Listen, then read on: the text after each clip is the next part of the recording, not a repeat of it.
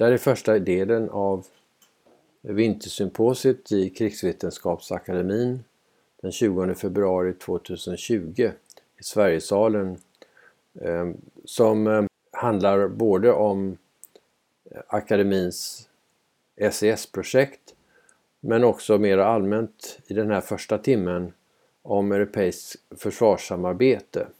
De som talar här är Julius Liljeström, Eh, departementsråd och chef för europeisk säkerhetspolitik inom utrikesdepartementet och Björn Fägersten, programchef för Europafrågorna på Utrikespolitiska institutet.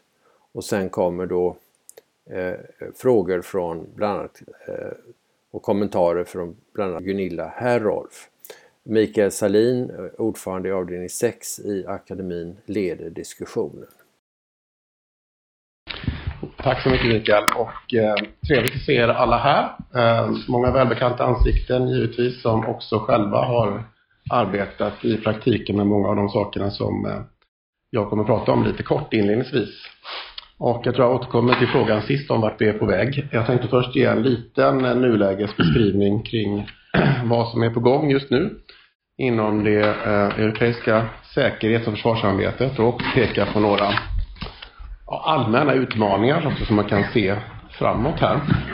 Så det blir intressant att höra också Björns reflektioner på några av de punkterna.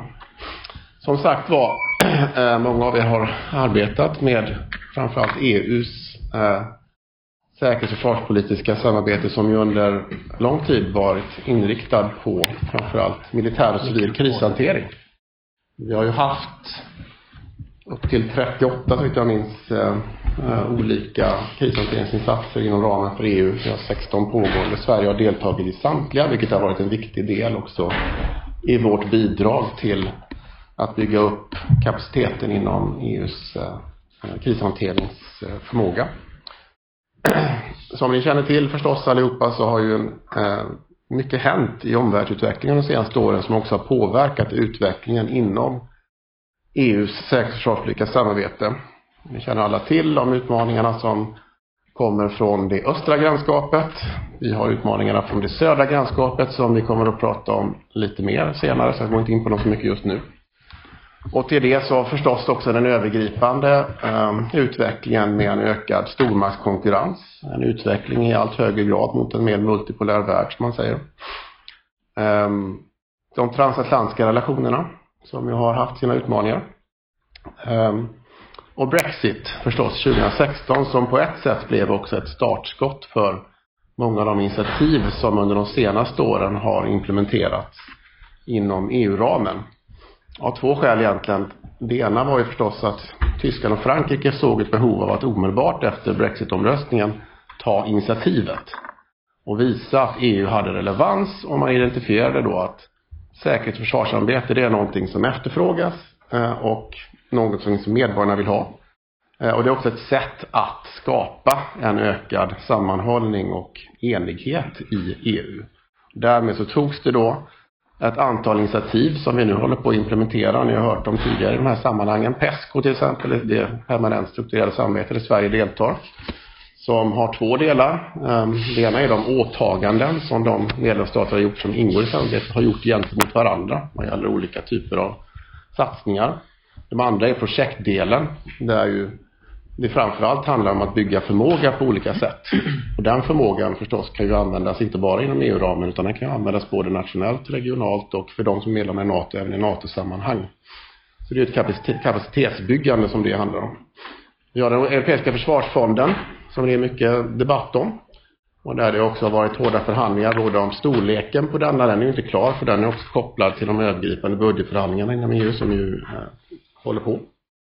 Men också på vilket sätt man ska kunna inkludera olika aktörer inom det här samarbetet. Det gäller även PESCO, inte minst tredjelandsfrågan. Ska det här vara ett slutet samarbete eller ska det vara ett öppet och inklusivt samarbete som kan inkludera även aktörer från tredje land som Storbritannien efter Brexit, USA inte minst. Och vilken geopolitisk påverkan får det också för transatlantiska relationer? Det är många stora frågor som är kopplat till det. Parallellt har ju Sverige lagt väldigt mycket kraft på att utveckla även den civila krishanteringsförmågan. En paradgren för vår eh, del. Där har vi då tillsammans med Tyskland i första hand drivit fram den så kallade civila pakten som antogs här för något år sedan. Som eh, ska leda till en snabbare och mer effektiv civil krishanteringsförmåga för EU. Man ska snabbt kunna komma ut i en begynnande kris och kunna hjälpa till att försöka förhindra att den krisen leder till behov av militär krishantering i princip. Det andra alternativet är förstås att man kommer in efter en kris och hjälper till att stabilisera. Som i Irak till exempel finns det en, en bra EU-insats där som jobbar med övriga insatser. Eh, Sen finns det förstås också andra utmaningar som vi har sett under de senaste åren som inte är direkt kopplat till GSFP men som ändå på något sätt glider in i hela säkerhetssamarbetet. Vi har ju sett ett ökat EU-NATO-samarbete, inte minst på hybridfrågorna. Ehm, och parallellt så har vi sett en utveckling där EU har skapat nya verktyg på ehm, att kunna möta cyberhot. En så kallad diplomatisk verktygslåda som innehåller olika instrument som gemensamma offentliga utpekanden av aktörer som eh, ansvariga för eh, cyberattacker. Även möjlighet till sanktioner av de aktörerna där man nu håller på med de första listningarna inom ramen för det inom EU. Där man då agerar gemensamt för för att försöka möta de här hoten. Vi har förstås också eh, beslutat om ramverk för screening av strategiska investeringar som också implementeras på nationell nivå. Det finns ju en rad utredningar i Sverige och eh, även vissa mekanismer som har införts redan som är delvis ett resultat av de här gemensamma ansträngningarna. De går ju mer ut på att stärka motståndskraften i unionen. Medan de första spåren handlar om att stärka EUs handlingsförmåga. Eh, så det är lite olika fronter på det. Och de svenska utgångspunkterna för det här, de är ju inga eh, hemligheter direkt, utan det handlar ju om, som utrikesministern sa i utrikesdeklarationen här för någon vecka sedan, att för det första så är den insikten om att EU är vår viktigaste utrikes och säkerhetspolitiska arena, eller plattform som vi brukar säga. Eh, det är ju en väldigt viktig eh, markering från utrikesministerns sida i det här. Var det, var det nytt? Nej, det är det inte. Men det är tydligt att det framförs på det sättet. Ehm, I utrikesdeklarationssammanhang tror jag att det är nytt. Hon sa det även i Sälen. Och vi har sagt det. Men det är inte någonting som, tittar man tillbaka fyra, fem år så handlade det om den utrikespolitiska plattformen. Nu säger vi att det är en utrikes och säkerhetspolitisk plattform för att markera att alla de här initiativen som jag nu pratar om och den utvecklingen är ett stort svenskt intresse. Det är relativt nytt. Mm. Eh, och också då förstås att eh, det som vi också ofta upprepar och som många andra upprepar att Europa måste ta ett större ansvar för sin egen säkerhet på grund av den här utvecklingen som jag redogjorde för kort för i början. Också att vi måste göra det på ett sätt som stärker både EU och de enskilda medlemsstaternas eh, handlingskraft. Men också stärker samarbetet med våra strategiska partners. Eh, då tänker jag på USA och tänker jag på Norge i vårt fall. Storbritannien efter Brexit och så vidare. Det här får inte bli ett exkluderande samarbete. Det måste vara ett ömsesidigt förstärkande samarbete i EU som också bidrar till att stärka de här relationerna. Och där vet ni att det har förekommit en debatt, inte minst från amerikansk sida, där man har känt sig delvis ja, lite utmanade av allt som pågår inom EU just nu. Det har även funnits en debatt i förhållande till EU och NATO. Eh, det är ju viktigt att se till att det här blir, som man säger, ömsesidigt förstärkande och inte exkluderande. Också det att det ligger i vårt intresse, Sveriges intresse, att vi måste delta konstruktivt i den här utvecklingen. Och vi säger också då, som utrikesministern sa, vi måste tillhöra kärnan i det här samarbetet.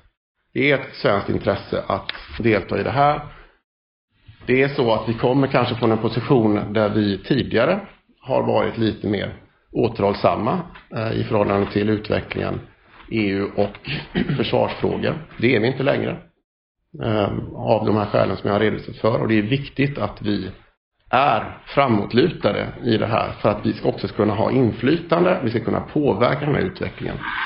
Om vi inte är det så ställer vi oss offside och har inte ett inflytande på den utvecklingen. Som jag sa, vi måste kunna bidra till att stärka EUs säkerhetspolitiska handlingsförmåga. Vi måste också värna om EUs sammanhållning. Som ni vet så finns det ju centrifugala krafter både inom eh, vissa medlemsstater och mellan medlemsstater och eh, i förhållande till externa aktörer som också försöker bidra till en sån här splittring. Det måste vi eh, motverka. Eh, de försvarsinitiativen som jag nämnde inledningsvis som vi utvecklar, de måste bidra till att uppfylla både den så kallade ambitionsnivån för den gemensamma säkerhets och försvarspolitiken. Det är ett särskilt beslut som talar om vilken förmåga som ska finnas i EU i förhållande till krishanteringsinsatser. Men vi ska också kunna bidra till den samlade europeiska försvarsförmågan. Och det anspelar då på det jag sa inledningsvis, att de här förmågorna kan förstås användas i andra sammanhang. Och det är viktigt att eh, understryka. Det, eh, EUs försvarssamarbete måste vara komplementärt och ömsesidigt förstärkande med NATO och våra andra regionala, multilaterala och bilaterala samarbeten. Det här ska bli ett, som försvarsministern säger, säkerhetsnätverk. Eh, om man tittar på utmaningarna då lite framöver här. En sak, en observation man kan se tycker jag, och inte minst under det senaste halvåret, är väl att man ser en ökad tendens till lite fragmentering och adhocifiering av den europeiska säkerhetsscenen i stort. Vi ser fler och fler nu också i samma, samband med Brexit eh, initiativ på den så kallade E3-nivån, E3-formatet. Och det är alltså Storbritannien, Tyskland och Frankrike. Många uttalanden som görs i utrikespolitiska frågor där man inte inväntar en gemensam diskussion inom EU utan tar initiativ direkt och säger att nu tycker vi tre att det ska vara på det här sättet. Eh, vi ser att fler krishanteringsinsatser nu inte sker egentligen när man i första hand överväger EU-ramen. Utan man tar en coalition of the willing. Det går snabbare, lättare, mindre byråkrati. Man kan bestämma villkoren direkt och så får alla andra förhålla sig till det.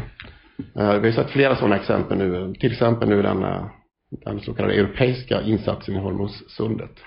Som är en insats som är en coalition of the willing helt enkelt. Eh, man ser också andra initiativ som tas av enskilda medlemsstater i stora viktiga frågor. Ehm, eh, utan att direkt konsultera med andra om, eh, om innebörden av det. Vi ser att fransmännen har tagit initiativ från till, från till Ryssland som man inte har diskuterat tidigare. Ehm, andra sådana exempel där man agerar mer som en alleingang istället för att skapa en gemensam ståndpunkt. Ehm, och som sagt var, vi har flera multilaterala och regionala samarbetsformat. Gunilla känner till alla, allt om dem. Där det finns en inte helt jättetydlig koppling till varken EU eller NATO. Utan det handlar om andra samarbeten. Eh, delvis så bidrar ju vi förstås också själva till den här utvecklingen. Genom att vi deltar i flera av de här eh, samarbetena och formaten. Eh, men man måste också se det som att det finns ett val här lite mellan att delta i den här typen av format, tänker jag Jeff, EI2 etc. och ha ett inflytande över dem. Eh, eller att inte delta och ställa sig utanför och därmed avsäga sig också möjligheten att påverka det här. Det faktum är att de här finns, de tas och då får man ställa sig frågan på vilket sätt gynnar vi bäst svenska intressen? Och det är ju troligen genom att delta. Klassisk svensk inställning. Och det sista jag ska säga är förstås då att i allt det här så måste vi utgå från det som försvarsberedningen också väldigt tydligt eh, understryker. Vi måste värna svenska intressen. Det måste vara vägledande i det här. Eh, och det måste vi göra genom att göra två saker samtidigt här. Vi måste delta i de här samarbetena eh, på ett sätt som stärker vår säkerhetspolitiska relevans, inte minst i förhållande till viktiga säkerhetspolitiska partners. Men vi måste också arbeta för att långsiktigt stärka EUs gemensamma säkerhetspolitiska relevans. Och de två måste vi försöka få ihop samtidigt. Stanna där. Tack.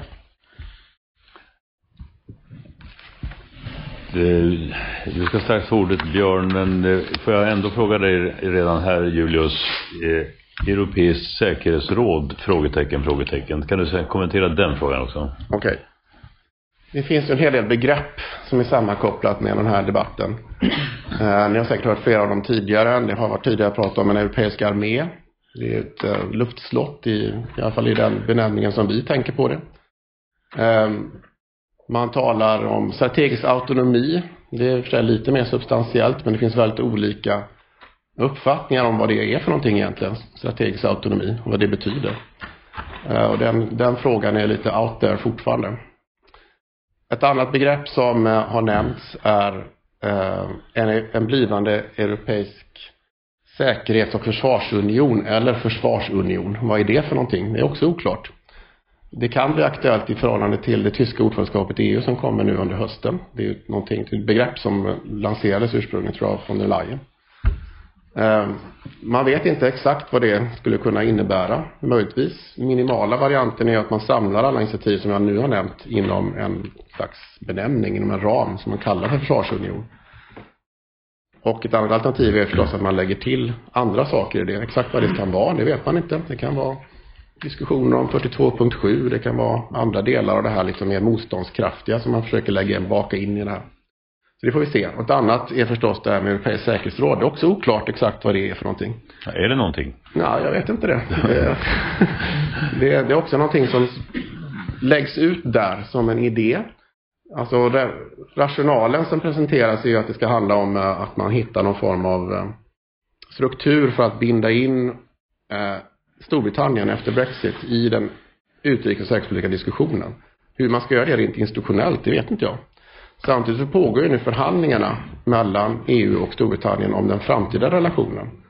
Och där har man inte kommit så långt vad gäller just de utrikes och säkerhetspolitiska eh, eh, frågorna. Utan där handlar det ju mer nu om att man känner på varandra lite.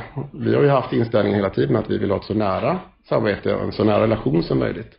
Men allt det här är ett paket och det är oklart hur det där kommer att gå. Och hur den europeiska säkerhetsrådet spelar in i det, det är för mig en stor gåta. Det finns en del saker som är oklara men. Ja.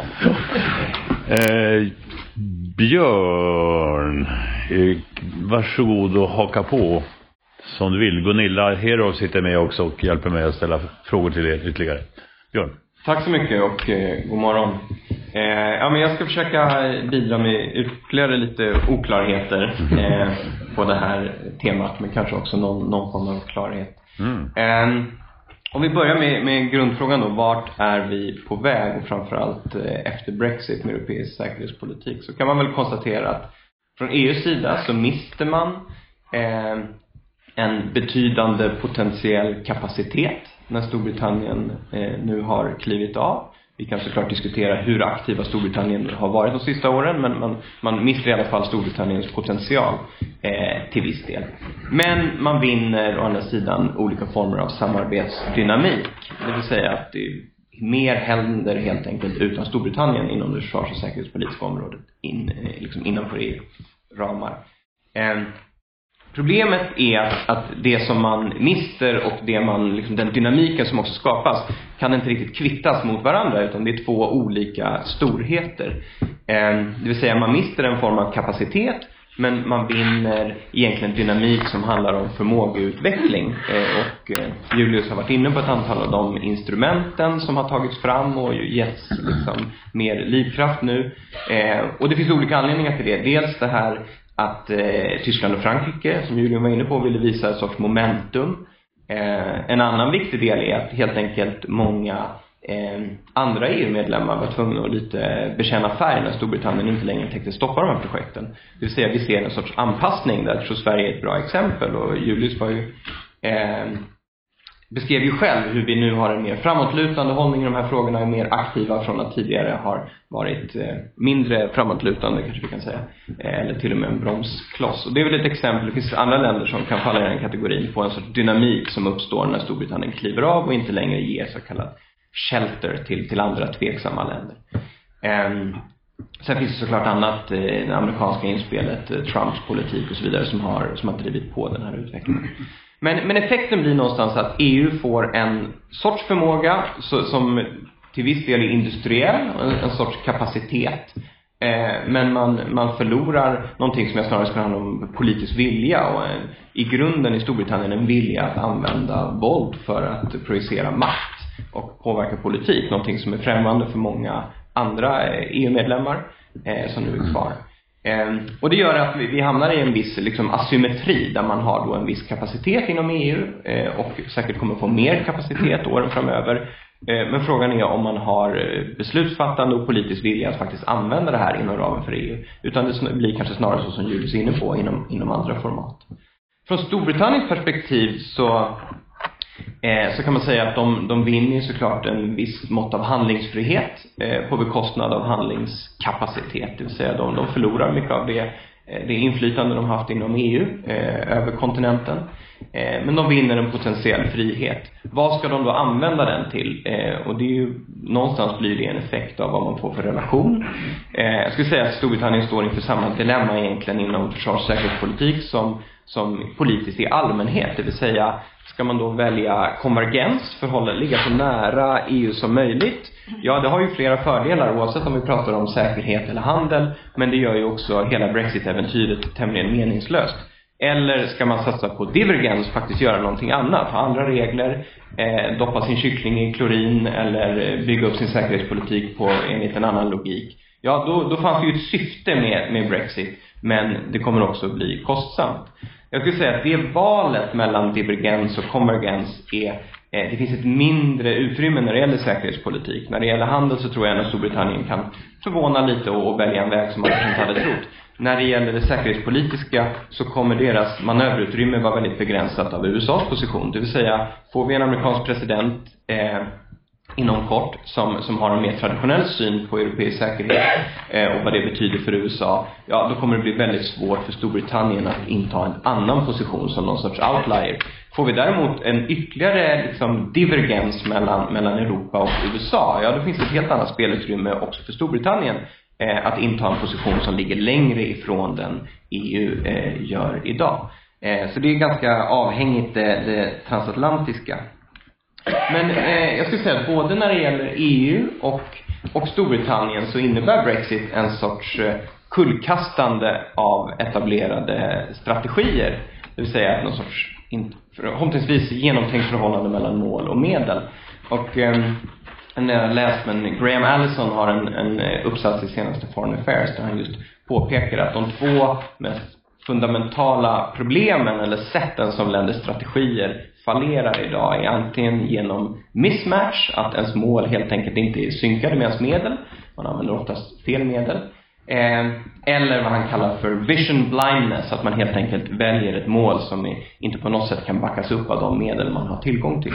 Eh, och man kanske skulle kunna hävda att både EU och Storbritannien riskerar att, eh, att falla på de här klassiska misstagen. När det handlar om Storbritannien eh, så handlar det nog mer om mismatch, det vill säga man har ett antal ganska konstanta intressen att fungera som en transatlantisk brygga, det vill säga att vara den aktören som kan leverera Europa till USA eh, och, och då tjäna på det.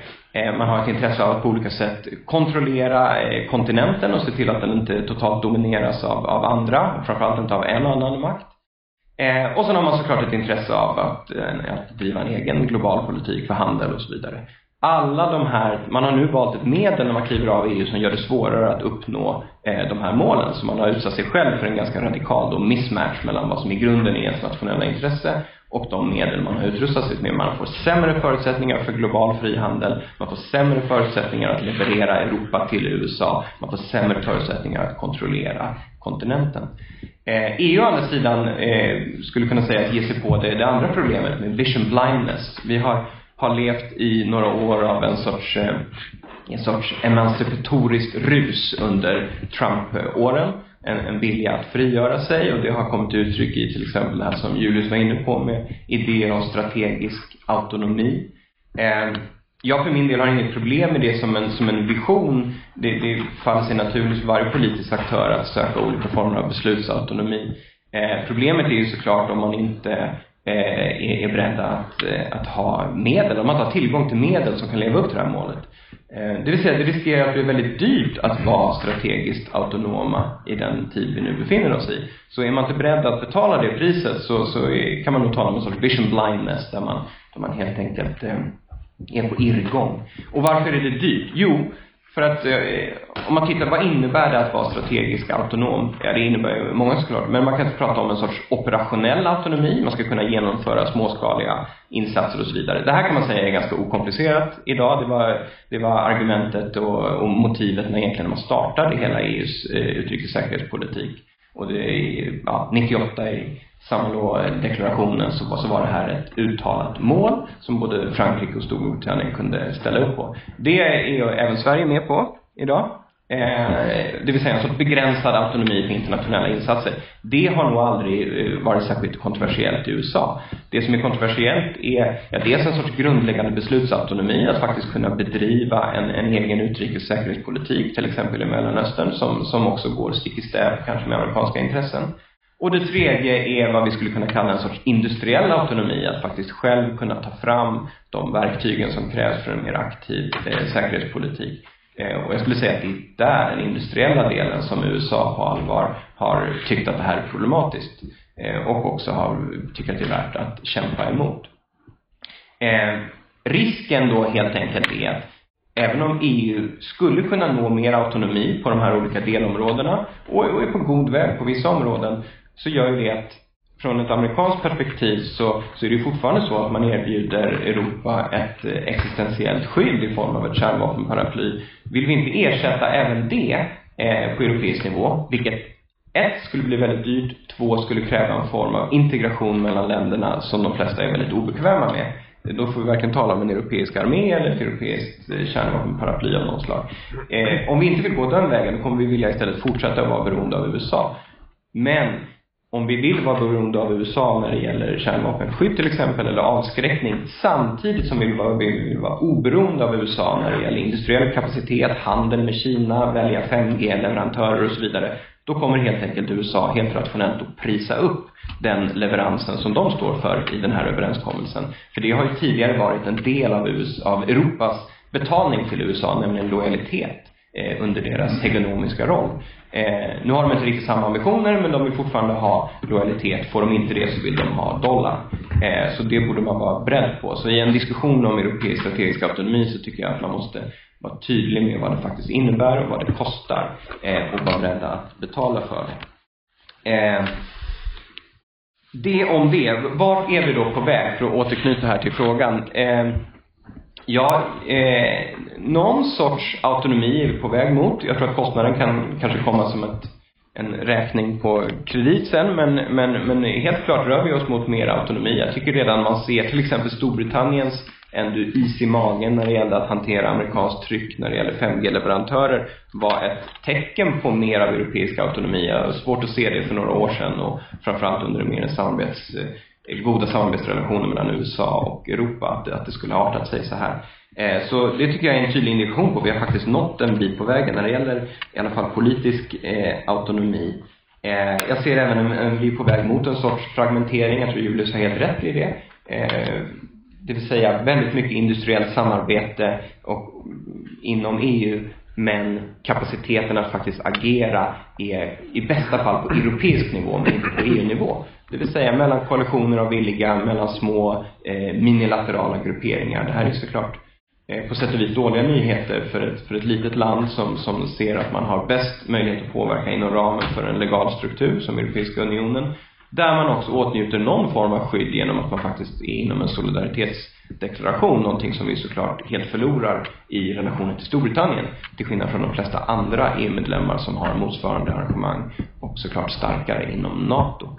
Eh, dock så ska jag avslutningsvis säga att jag är hyfsat positiv när det gäller samarbetet mellan Storbritannien och EU. Jag tror helt enkelt inte att de att de kommer att eh, divergera särskilt mycket. Tittar man på de mest grundläggande funktionerna som vår, vår försvars och säkerhetspolitik syftar till eh, i framtiden. Det handlar om, om territorialförsvar, det handlar om någon form av europeiskt gränsskydd och det kommer att krävas, vi kommer säkert prata om det mer sen om syddimensionen. Och det handlar för det tredje om någon form av så globalt flödesskydd. Vi kommer behöva skydda våra ekonomiska strömmar på ett helt annat sätt i framtiden än vad vi har gjort idag under en sorts globaliseringsera. I alla de här tre grundläggande uppgifterna så har ju Storbritannien och EU hyfsat identiska intressen. Så att grogrunden för allt för mycket divergens är, är väldigt liten. Så jag är ändå positiv på att vi kommer få till ett konstruktivt samarbete och att Storbritannien förhoppningsvis kan gå från en väldigt en sorts eh, awkward member till en eh, konstruktiv eh, partner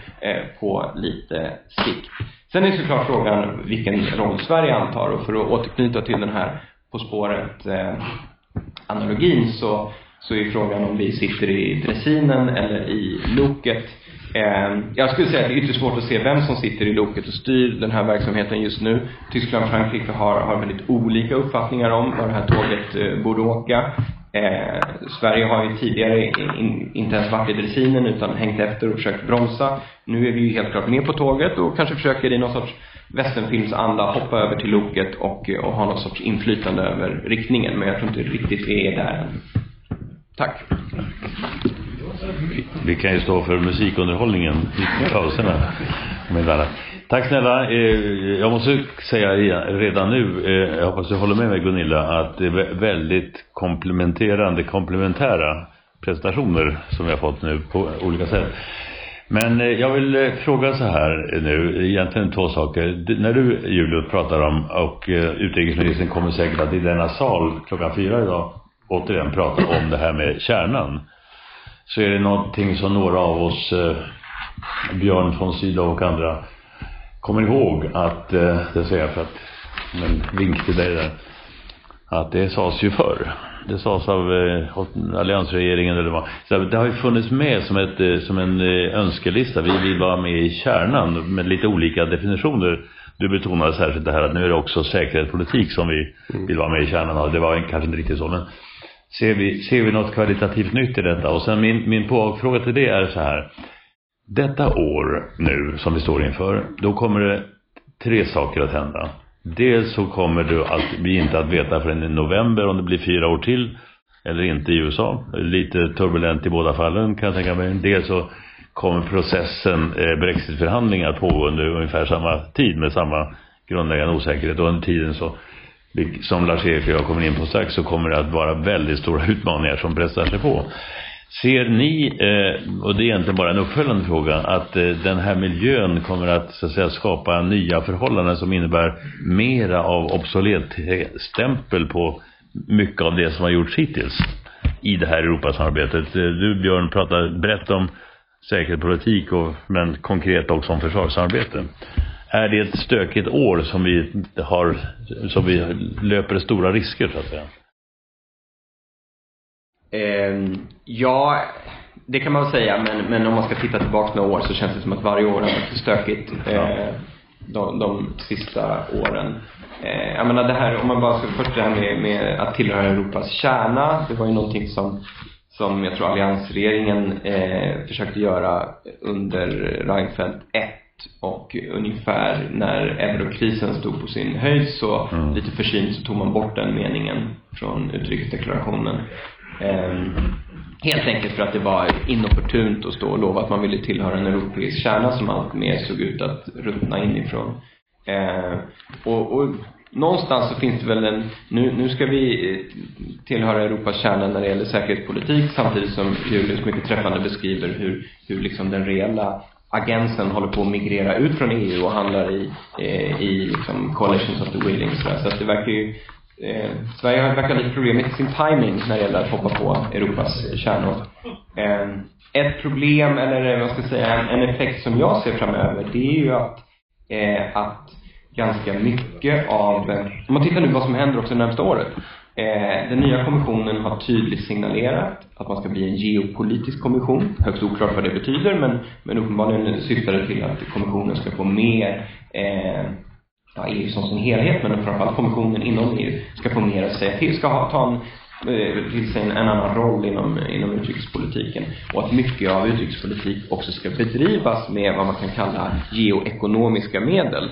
Eh, sanktioner, screening av investeringar, exportkontroll, eh, valutamakt och så vidare. Det gör ju att man flyttar den liksom utrikespolitiska agensen från den traditionella diplomatin eh, inom eh, då EAS, som fortfarande är väldigt medlemsstyrd, till de områdena där kommissionen är stark och har mer att säga till om själva. Eh, det, det är ju intressant i sig som någon sorts eh, maktskifte inom EU. Men den andra aspekten här är att man också har väldigt tydliga ambitioner om att euron ska bli ett utrikespolitiskt instrument. Eh, har jag hört flera, både från kommissionen och andra medlemsländer, säga att vi måste börja använda vår gemensamma valuta som ett utrikespolitiskt vapen. Eh, det låter såklart dyrt, eh, men, men det ligger lite i, i tiden och det är andra länder som agerar så. Men det ställer ju frågan för Sverige, kommer det ytterligare innebära att vårt utanförskap inte bara blir rent monetärt utan faktiskt också får en tydligare utrikespolitisk roll? Så går de andra länderna åt det hållet, då, då kommer ju vårt, då kommer vår position och i det fallet långt från kärnan att bli än mer kännbar. Mm.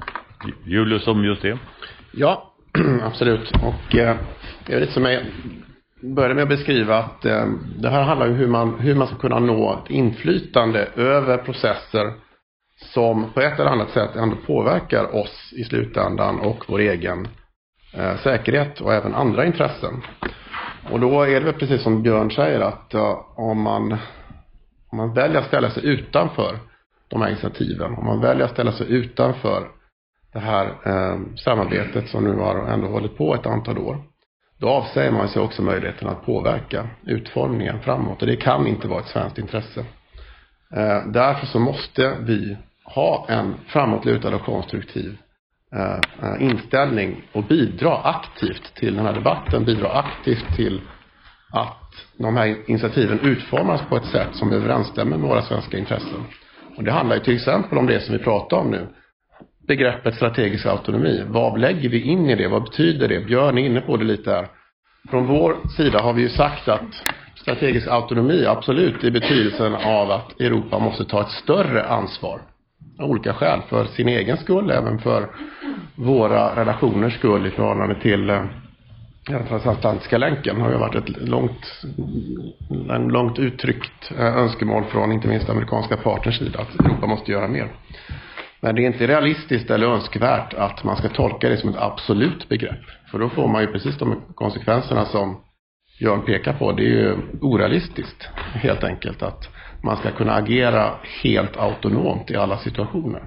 Det är inte heller så som vi bygger säkerhet Eh, i Sverige. Vi bygger säkerhet tillsammans med andra och det tycker vi att man bör göra på den europeiska nivån också. I dagens värld så är det ingen, tror jag, som klarar att helt på egen hand hantera sin egen säkerhet. Man är beroende av samarbete.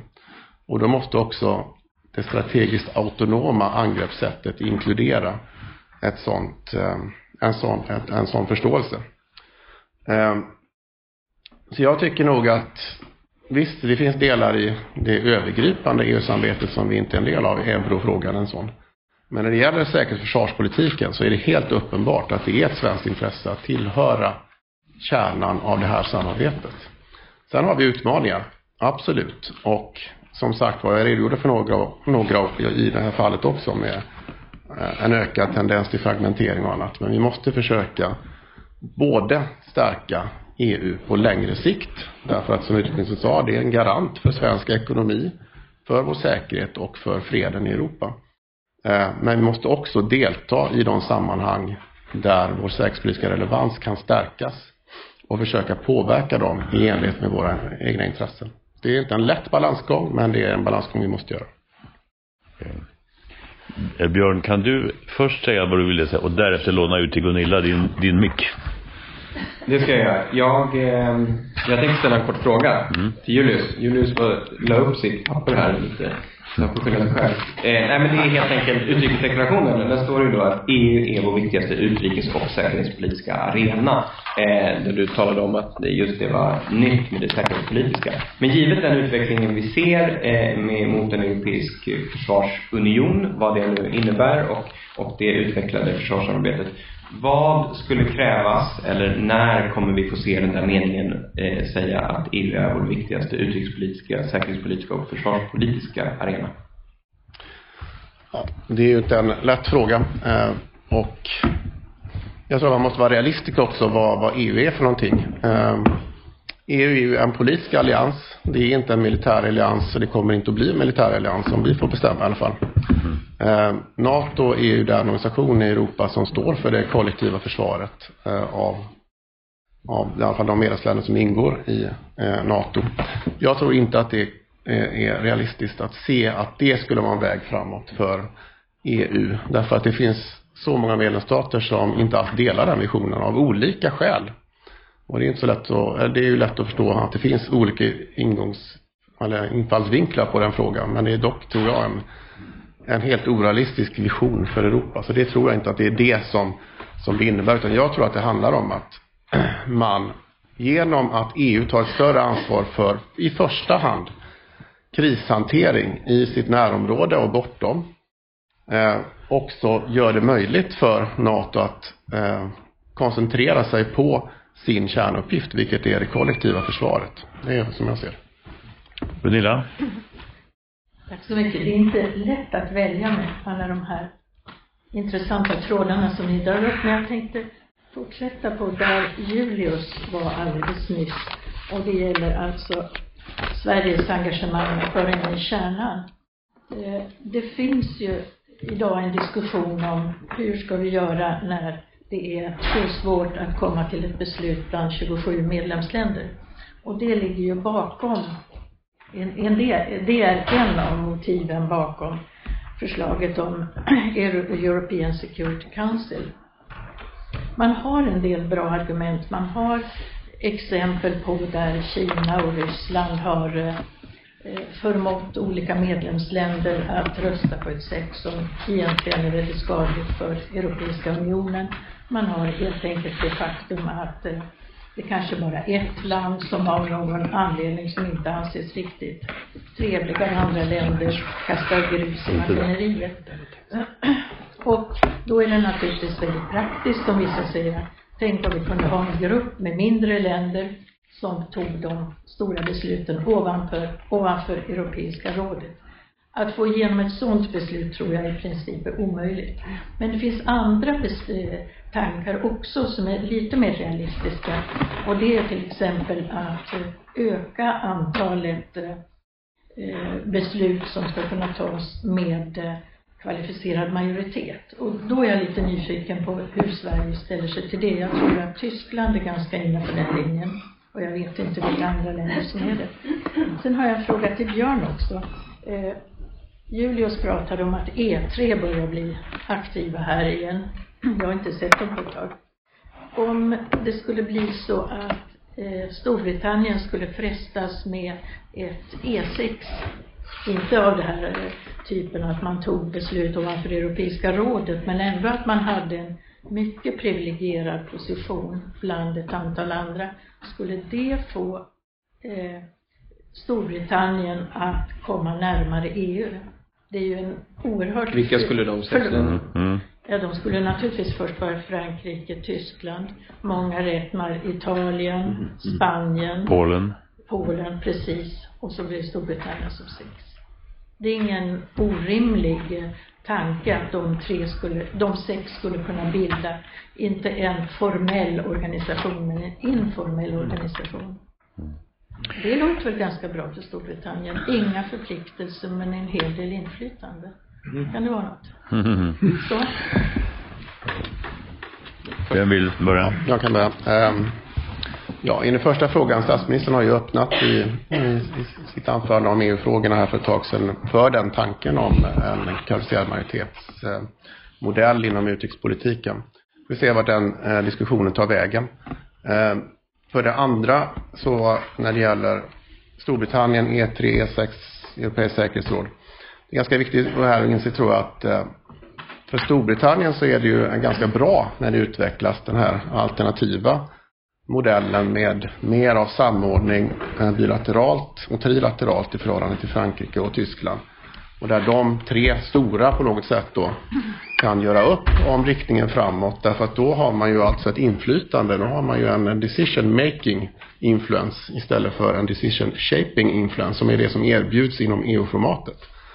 Eh, så det kan man ju vara lite medveten om då. Å andra sidan kan man också fråga sig vad är det övergripande europeiska intresset i det här egentligen? Och det är ju ändå att vi vill hålla Storbritannien kvar inom på något sätt den europeiska försvars och säkerhetsdiskussionen. Och då kommer man in på det som Björn var inne på förstås också den andra kraften som finns här som är i förhållandet mellan Storbritannien och USA.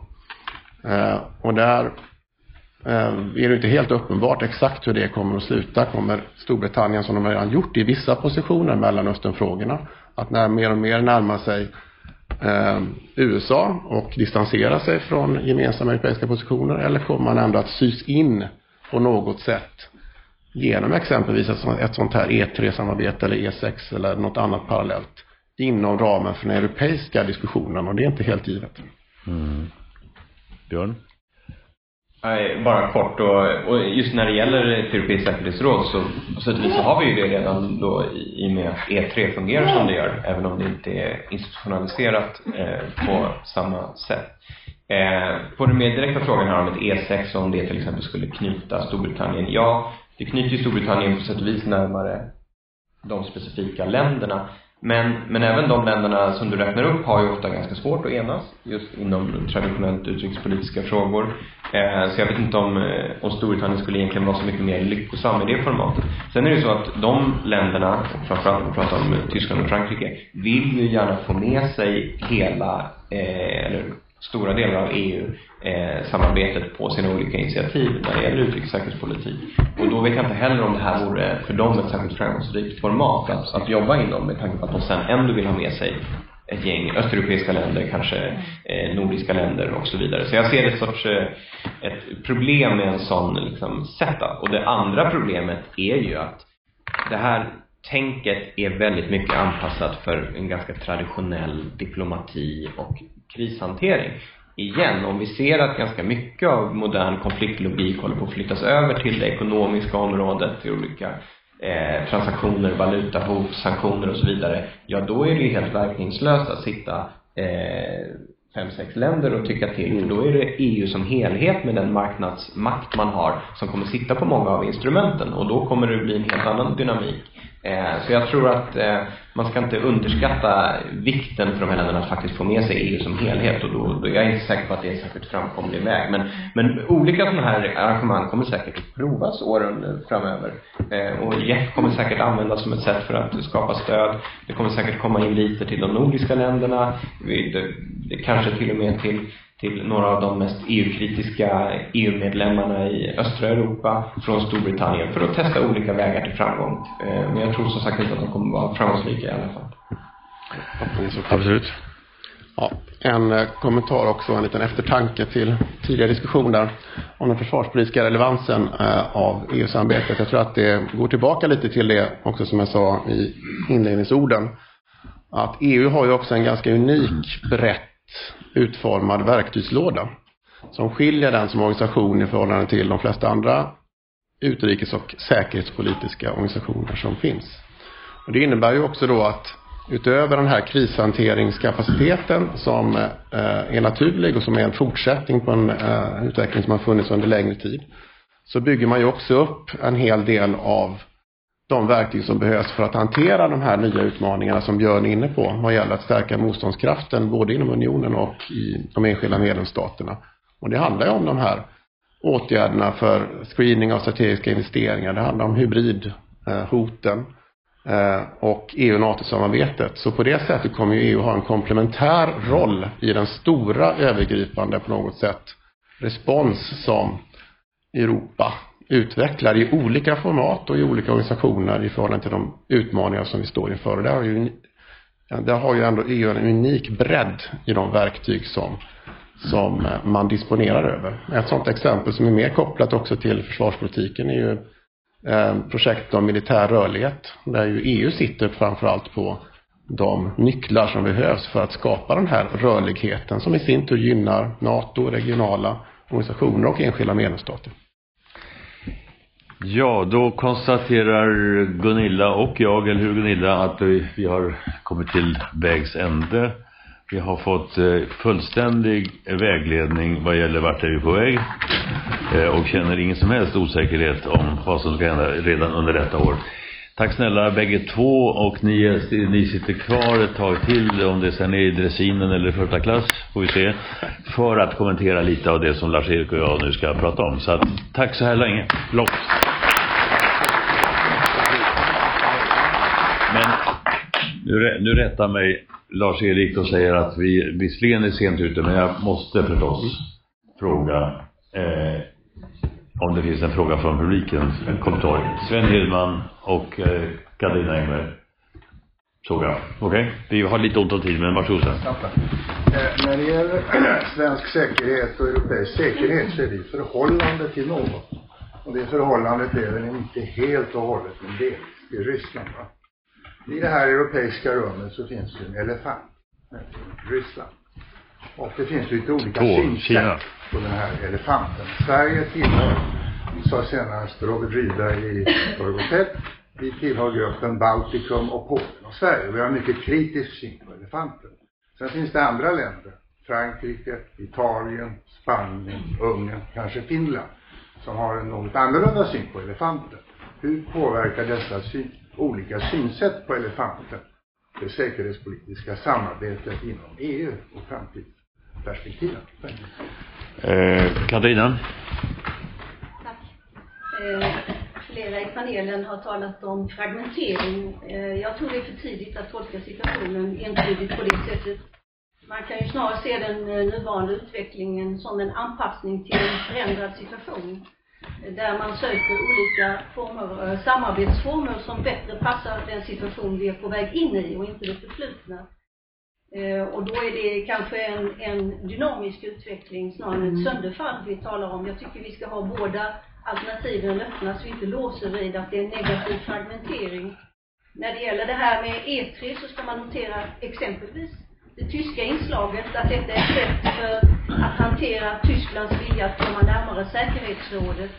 Eh, när tyskarna inte ser möjlighet att själva komma in. Frankrike gör olika man har kommit överens sinsemellan att Tyskland bäddas in på ett annat sätt i den franska positionen i säkerhetsrådet.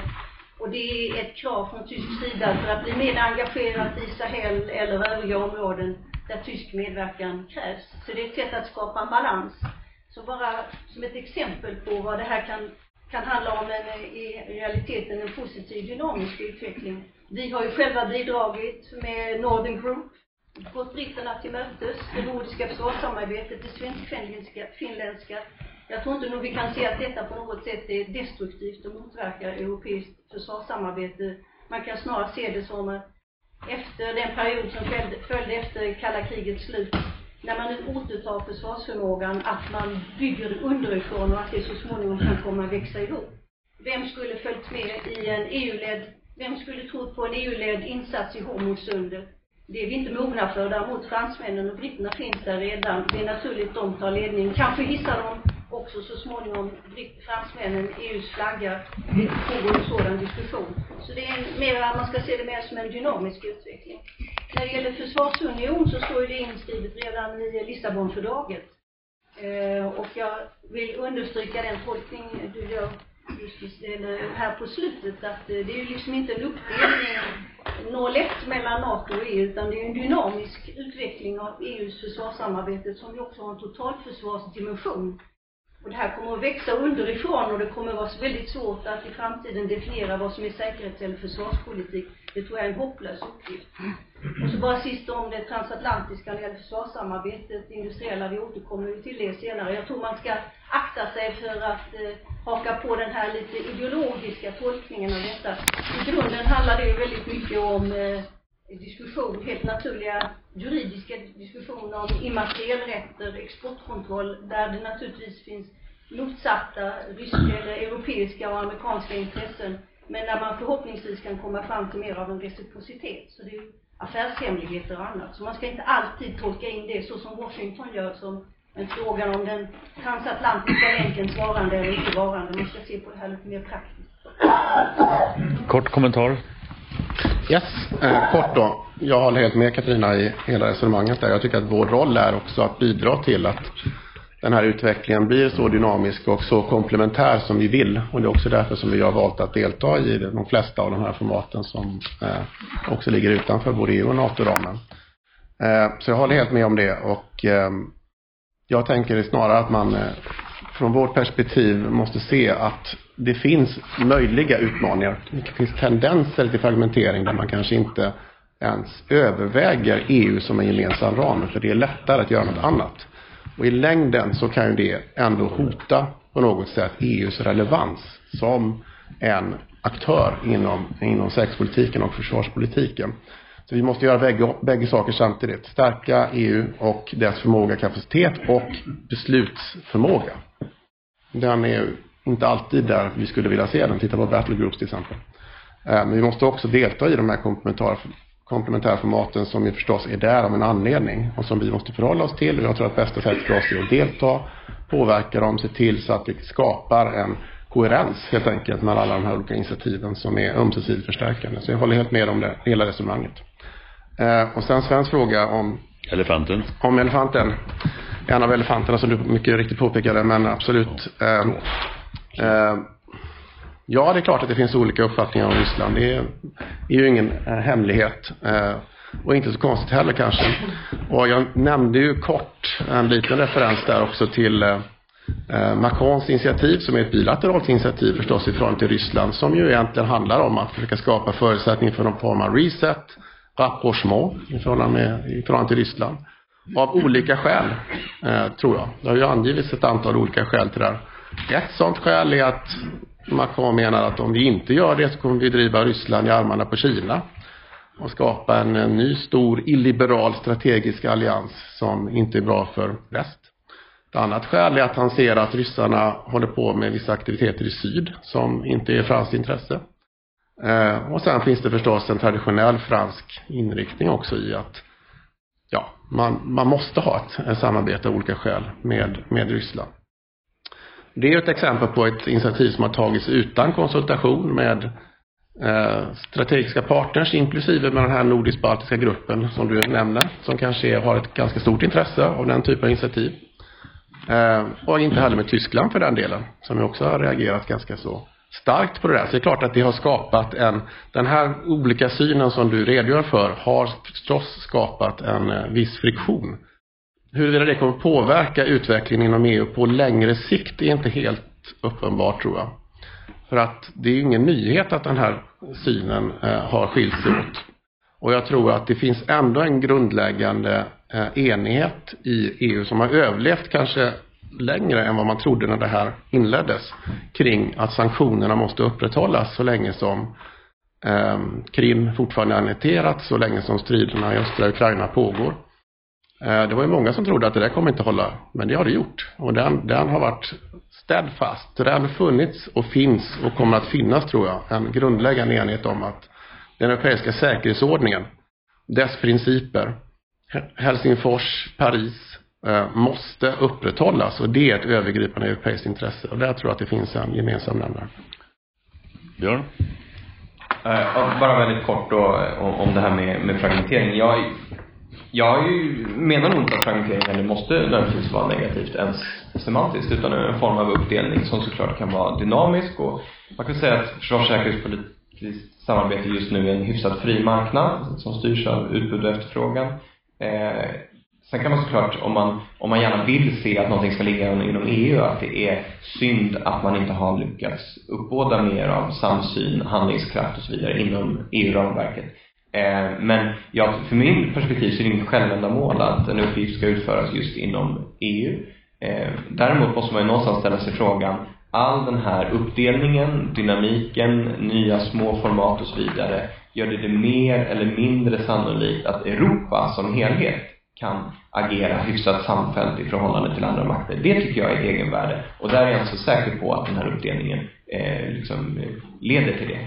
Eh, men sen huruvida EU är, är den mekanismen som alltid måste leverera europeisk sammanhållning, det, det tycker jag inte är, är centralt.